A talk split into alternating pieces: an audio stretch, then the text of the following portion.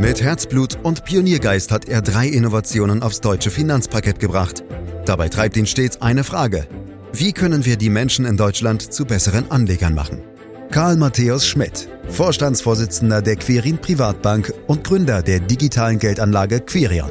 Freuen Sie sich auf Klug anlegen, den Podcast zur Geldanlage. Wenn es um Aktienmärkte und deren Renditeperspektiven geht, dann werden in regelmäßigen Abständen, gerade auch wieder in den vergangenen Wochen, volkswirtschaftliche Daten und Argumente bemüht. So gelten Rezessionen als Gift für die Aktienkursentwicklung, Inflation hingegen als mehr oder weniger unproblematisch und immer wieder wird auch auf andere ökonomische Daten wie Arbeitslosigkeit, Produktivität oder Trendwachstum abgestellt. Manche Zusammenhänge sind dabei vielleicht nicht immer allen ganz klar und transparent und das ist Grund genug für uns, dass wir einmal ein paar Schritte vom aktuellen Geschehen an den Anlagemärkten zurücktreten, um den Blick auf einige wichtige volkswirtschaftliche Größen zu werfen. Und das alles in diesem Podcast, den Sie überall da abonnieren können, wo es Podcasts gibt, zum Beispiel bei Apple Podcast. Und auch heute wieder mit dabei Karl Matthäus Schmidt, Vorstandsvorsitzender der Quirin Privatbank AG und Gründer der digitalen Geldanlage Quirion. Hallo Karl. Hallo Andreas. Also sprechen wir heute über Volkswirtschaft. Das haben wir ja am Rande unserer Podcasts schon immer mal wieder gemacht, wenn wir uns über die Kapitalmärkte unterhalten haben. Also was zum Beispiel Notenbankpolitik mit den Aktienmärkten macht oder die Zinsentwicklung für Anleiheinvestments bedeutet. Heute also wollen wir mal ganz grundlegend darüber sprechen. Karl, hast du eine besondere Zuneigung zur VWL? Naja, also eine besondere Zuneigung, das würde ich jetzt wirklich nicht sagen, Andreas. Ich bin ja vom Hause aus Betriebswirt und da gibt es natürlich trotz alledem eine Menge Berührungspunkte. Und viele volkswirtschaftliche Fragestellungen sind ja auch extrem spannend, vor allem, weil sie so eine große Relevanz für die Finanzmärkte haben. Aber ich muss schon zugeben, an der Uni ging mir die viele Mathematik in der VWL echt auf die Nerven. Also über was wollen wir heute sprechen, Karl? Ja, lass mich als erstes mal versuchen, grob abzustecken, womit sich die Volkswirtschaftslehre überhaupt beschäftigt. Eine alte Bezeichnung für die VWL ist ja die Nationalökonomie. Ich finde, das trifft es eigentlich ganz gut. Das heißt, man beschäftigt sich mit der Ökonomie, sprich der Wirtschaft einer ganzen Nation oder eines Volkes. Daher auch der Begriff Volkswirtschaftslehre. Mhm, also es geht immer ums große Ganze? Na klar, Andreas, zumindest in dem Bereich, der für uns wichtig ist, nämlich der sogenannten Makroökonomie. Daneben gibt es noch die Mikroökonomie, die sich detailliert mit einzelnen Wirtschaftseinheiten befasst, mit den kleinsten Zellen einer Volkswirtschaft sozusagen, mit Unternehmen und privaten Haushalten also.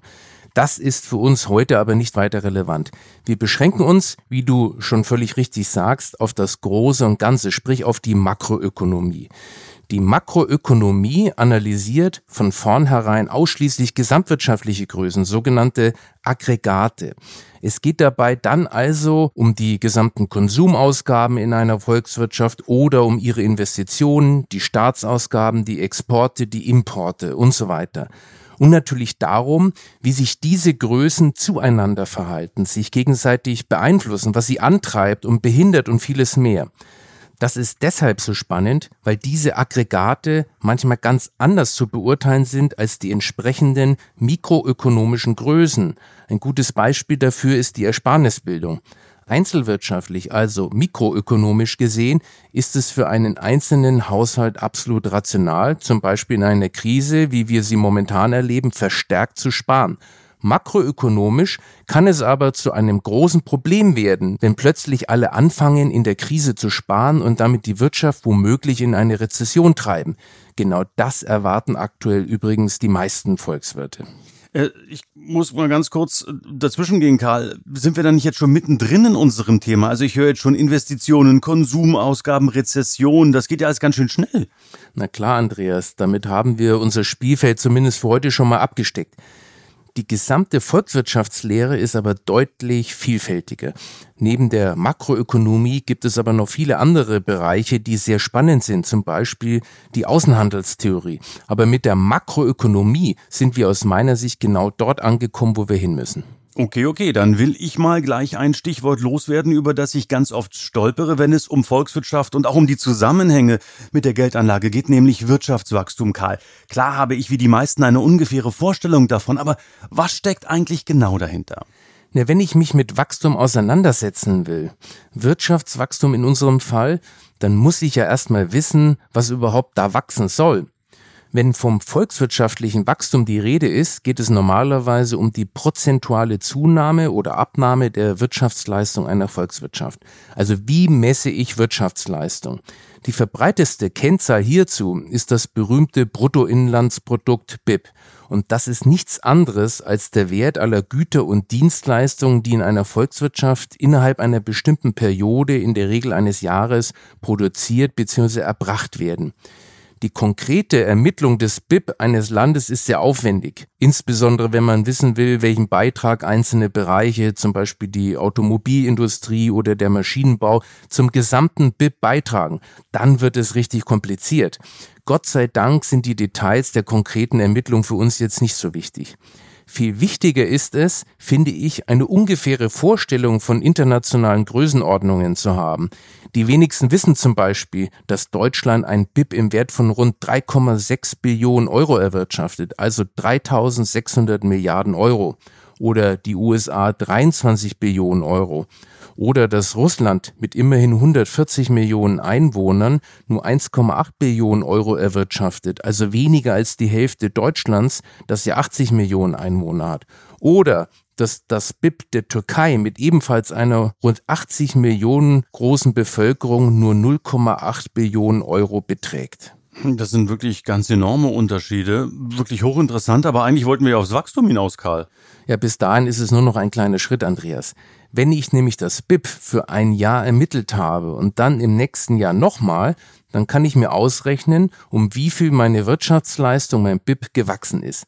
Meistens wird dabei die Entwicklung des Preisniveaus herausgerechnet. Man spricht dann vom realen BIP-Wachstum im Gegensatz zum Wachstum des nominalen BIP.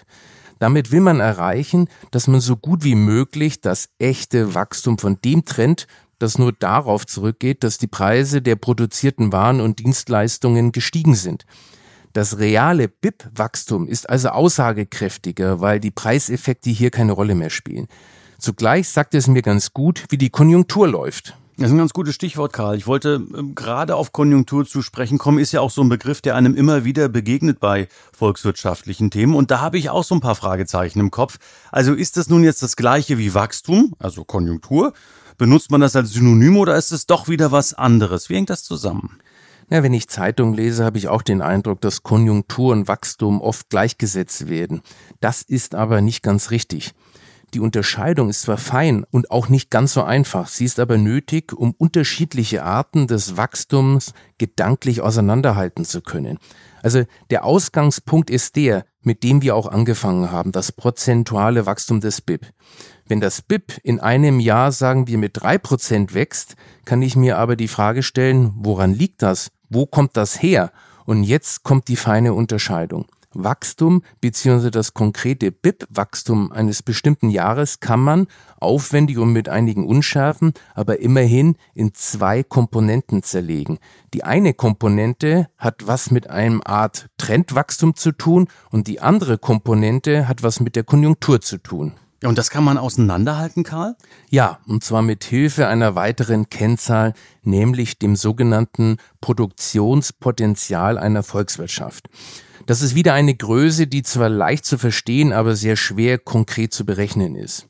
Also nochmal langsam. Als Produktionspotenzial einer Volkswirtschaft wird das BIP-Volumen bezeichnet, das man haben könnte, wenn alle vorhandenen Produktionskapazitäten normal ausgelastet wären.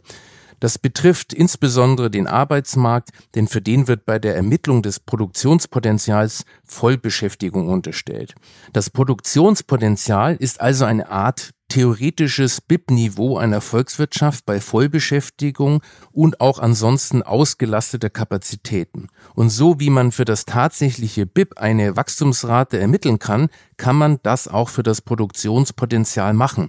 Dann spricht man vom sogenannten Potenzialwachstum. Und das entsteht durch Investitionen und entsprechend erhöhte Produktionskapazitäten. Das Potenzialwachstum kann man als eine Art trendmäßiges Wachstum interpretieren und dem tatsächlichen Wachstum gegenüberstellen. Und die Abweichung des tatsächlichen BIP-Wachstum vom Potenzialwachstum ist dann eben der konjunkturelle Beitrag oder die Konjunktur. So, jetzt wird so langsam kompliziert, wie ich finde jedenfalls, aber vielleicht sehen Sie das da draußen ja anders. Äh, in jedem Falle kommt in so einem Moment immer die Frage nach einem Zahlenbeispiel, Karl. Könntest du uns das vielleicht ein bisschen plastischer erklären? Sehr gerne. Angenommen, das Wachstum des Produktionspotenzial beträgt 1,5 Prozent, das tatsächliche Wachstum aber 3,5 Prozent. In dem Fall haben wir einen positiven konjunkturellen Beitrag von zwei Prozentpunkten. Wenn tatsächlich aber Nullwachstum vorliegt, wie aktuell, und das Potenzialwachstum weiterhin 1,5 beträgt, dann ist der konjunkturelle Beitrag minus 1,5 eben negativ. Es gibt also eine Art Trendkomponente und eine konjunkturelle Komponente des Wachstums. Das Trendwachstum wird dabei aber regelmäßig von der Konjunktur überlagert, mal nach oben, mal nach unten. Konjunktur ist also nichts anderes als die Schwankung des tatsächlichen Wirtschaftswachstums um das Trend- bzw. Potenzialwachstum. Puh, das sind jetzt echt viele Begriffe hier, ähm, damit wir die nicht durcheinander bringen, Karl. Hast du mal ein Beispiel von Potenzialwachstum? Ja, spannenderweise ist das Potenzialwachstum in unterschiedlichen Volkswirtschaften auch ganz unterschiedlich.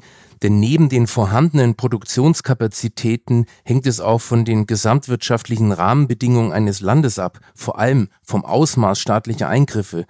Vom Kieler Institut für Weltwirtschaft gibt es eine relativ neue Schätzung für Deutschland. Demnach ging man vor Corona von 1,3 Prozent Potenzialwachstum aus.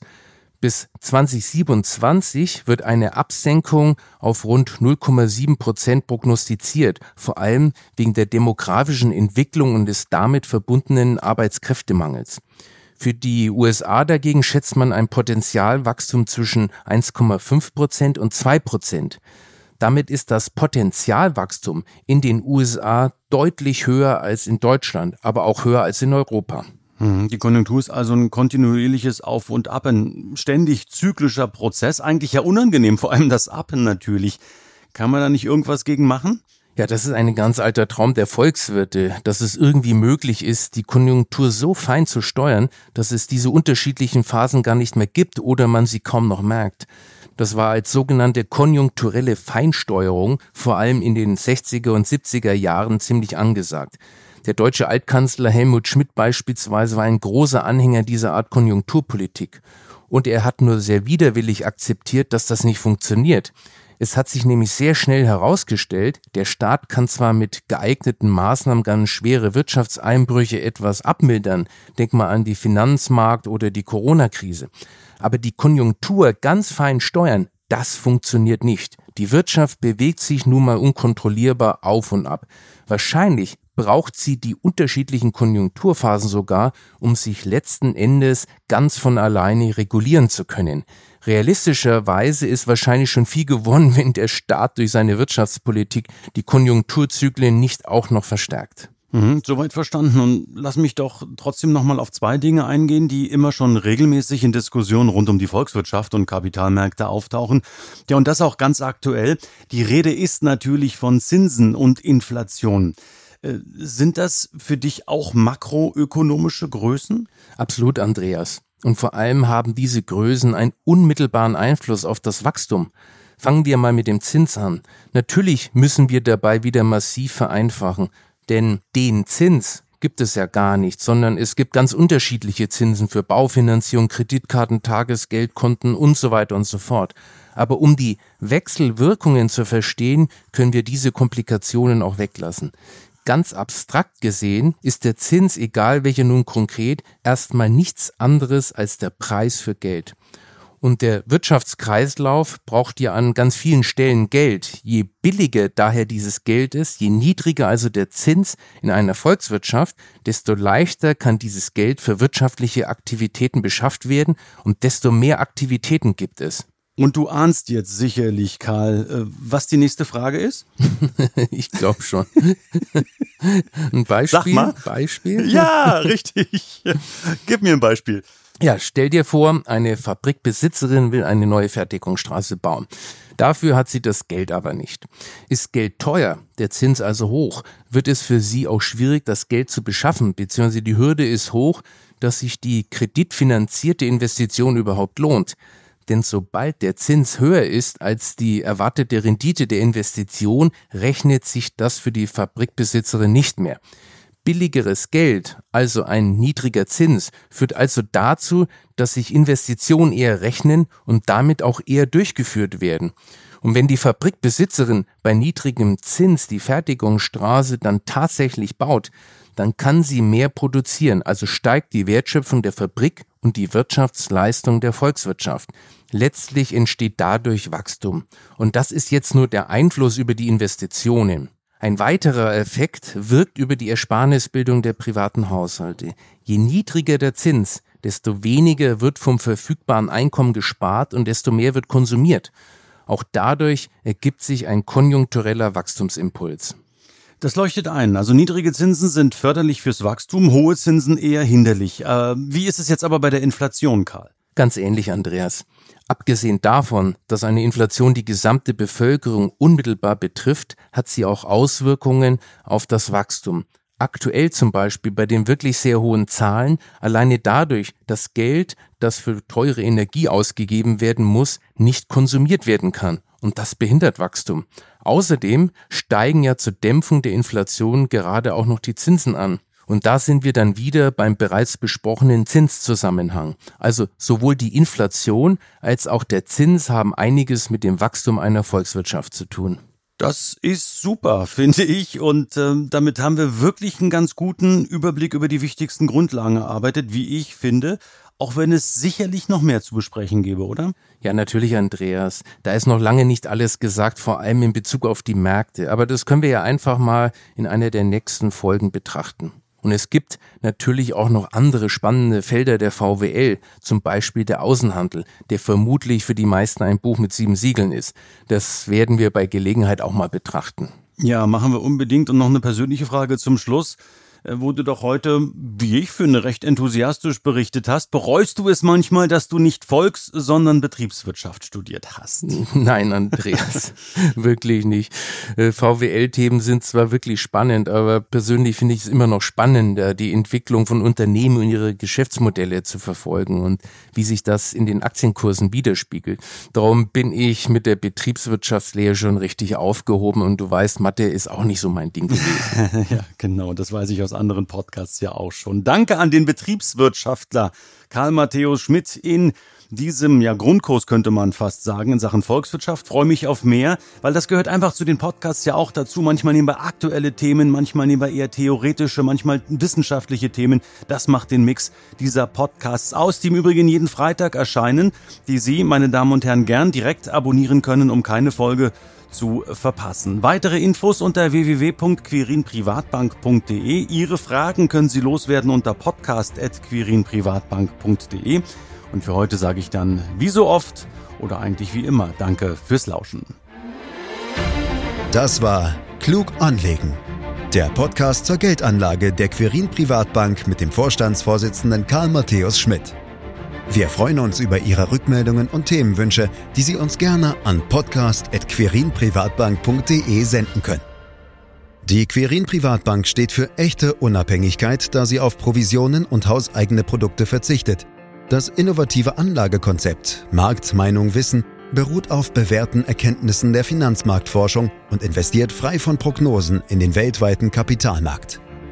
Die Bank unterstützt interessierte Anleger bei der Altersvorsorge und dem langfristigen Vermögensaufbau. Mehr Informationen erhalten Sie unter querinprivatbank.de.